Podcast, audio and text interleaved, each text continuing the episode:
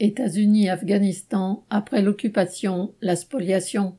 D'un trait de plume, le président américain a confisqué le 11 février 7 milliards de dollars déposés aux États-Unis et appartenant à la Banque centrale d'Afghanistan.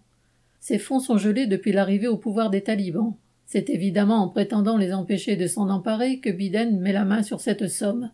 Plus de 20 millions d'Afghans souffrent de la faim. La faillite économique dont le président américain attribue la responsabilité aux talibans était déjà en cours l'été dernier, lorsque le précédent gouvernement afghan s'est délité et que l'armée américaine a évacué le pays. C'est d'ailleurs la corruption gigantesque au sein de l'État, sous le contrôle des États-Unis depuis 2002, et son mépris des besoins élémentaires de la population qui ont permis aux talibans de le renverser presque sans résistance et de prendre le pouvoir en août 2021. Biden promet d'utiliser la moitié de ce qu'il vole à la population afghane, une des plus démunies du monde, pour financer l'aide humanitaire absolument indispensable à la survie des affamés. Qui gérera ces fonds? Comment irait-il à la population? Nul ne le sait. L'autre moitié devrait servir à indemniser les familles des milliers de victimes américaines des attentats du 11 septembre 2001.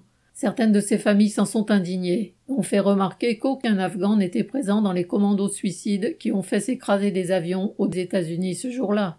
Et puis qu'en est-il de l'indemnisation des 160 000 victimes de 20 années d'occupation de l'Afghanistan par des armées étrangères, dont celle de la France, et des bombardements de villages par leur aviation? Derrière les phrases sur les droits humains, les dirigeants de l'impérialisme se sont comportés de bout en bout, en prédateurs envahissants, occupant et pillant un pays à l'autre bout du monde. Lucien Détroit.